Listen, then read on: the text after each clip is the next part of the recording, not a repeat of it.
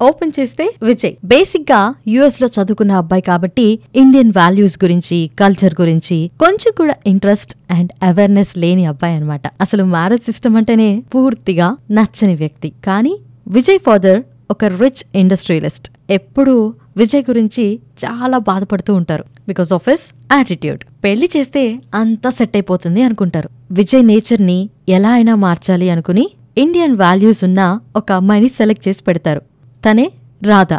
విజయ్ ఫాదర్కి పర్సనల్ అసిస్టెంట్గా వర్క్ చేస్తూ ఉంటుంది. ఫ్యామిలీ ఎకనామిక్ ప్రాబ్లమ్స్ ఉన్న ఈ అమ్మాయి చాలా సెల్ఫ్ రెస్పెక్ట్ ఉన్న అమ్మాయి. తన లైఫ్లో ఉన్న ఏ ఇన్సిడెంట్నైనా బోల్డ్గా ఫేస్ చేస్తూ ఇండిపెండెంట్గా ఉండే ఇండియన్ అమ్మాయి. ఒక అగ్రిమెంట్ మీద విజయ్ని పెళ్ళి చేసుకోవడానికి ఒప్పుకుంటుంది. పెళ్ళికి ముందే వన్ ఇయర్ అగ్రిమెంట్ మీద సైన్ చేయాలి అని విజయ్ కోరడంతో రాధ కూడా తన ప్రాబ్లమ్స్ వల్ల ఈ కండిషన్ని యాక్సెప్ట్ చేస్తుంది. వాళ్ళిద్దరి మధ్య ఏ ఒక్కరికైనా ఈ రిలేషన్షిప్ లైఫ్ లాంగ్ ఉండాల్సిన అవసరం లేదు అనిపిస్తే వెంటనే విడిపోవచ్చు అనే ఒప్పందం మీద పెళ్ళికి సిద్ధమవుతారు. విజయ్ కంటే ఇలాంటి అగ్రిమెంట్స్ ఇవన్నీ చాలా కామన్. కానీ రాధా ఇండియన్ అమ్మాయి.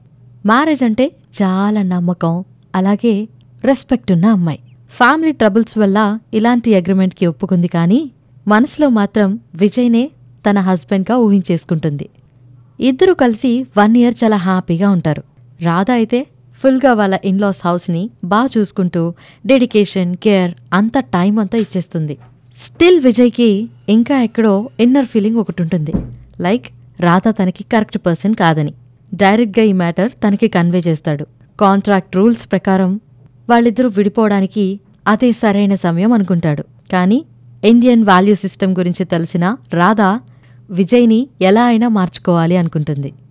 సో రాధా విజయ్ మనసుని మారుస్తుందా? లేదా విజయ్ రూట్లోకే రాధా వెళ్తుందా అనేదే ఈ cinema. Three reasons to watch Pavitra Bandham. బేసిక్గా మీ ఇంట్లో మీ అమ్మ కనుక వెంకటేష్ ఫ్యాన్ అయితే ఖచ్చితంగా ఈ సినిమా చూడాల్సిందే. That's the first reason so ఇది నవ్వుతూ హ్యాపీగా చెప్పొచ్చు కదా అని అంటే నాకైతే అలవాటైపోయింది. బికాజ్ మా ఇంట్లో వెంకటేష్ గారికి చాలా పర్సనల్గా ఎక్కువ ఫ్యాన్స్ ఉంటారు. ఇంట్లో లేడీస్ ఉంటే డెఫినెట్లీ వెంకటేష్ గారు ఫ్యాన్ అయి ఉంటారు కాబట్టి ఈ సినిమా ఖచ్చితంగా చూడాల్సిందే. అండ్ హిస్ పర్ఫార్మెన్స్ ఈ సినిమాలో ఫారెన్ రిటర్న్ యంగ్స్టర్గా చాలా బాగుంటుంది. క్యాజువల్గా ఉంటుంది లైక్ డ్రెస్సింగ్ కానీ బాడీ లాంగ్వేజ్ కానీ కరెక్ట్గా తనకి తన రోల్కి యాప్ట్గా కనిపిస్తూ ఉంటుంది. And the second thing is Soundarya గారి flawless and typical middle class working ఉమెన్కి ఉండే హై ఆన్ వాల్యూస్ అన్ని ఈ సినిమాలో డైరెక్ట్గా చూపిస్తారు.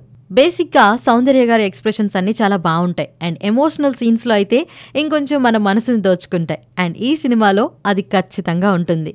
శుభలేఖ సుధాకర్ క్యారెక్టర్ కానీ ఎస్పీబీ క్యారెక్టర్ కానీ ఇందులో మనకి ఎక్స్ట్రా క్యారెక్టర్స్ కాదు ఇవన్నీ డైరెక్ట్గా మన ఫ్యామిలీస్లో ఉండే క్యారెక్టర్స్ లాగా కనిపిస్తాయి. సెంటిమెంట్ ఉన్న సినిమా అయినా కానీ బ్రహ్మానందం గారి కామెడీ టైంకి ఉంటుంది. ఫ్యామిలీతో కలిసి ఒక మంచి మూవీ చూడాలి అనుకుంటే డోన్ మిస్ పవిత్ర బంధం.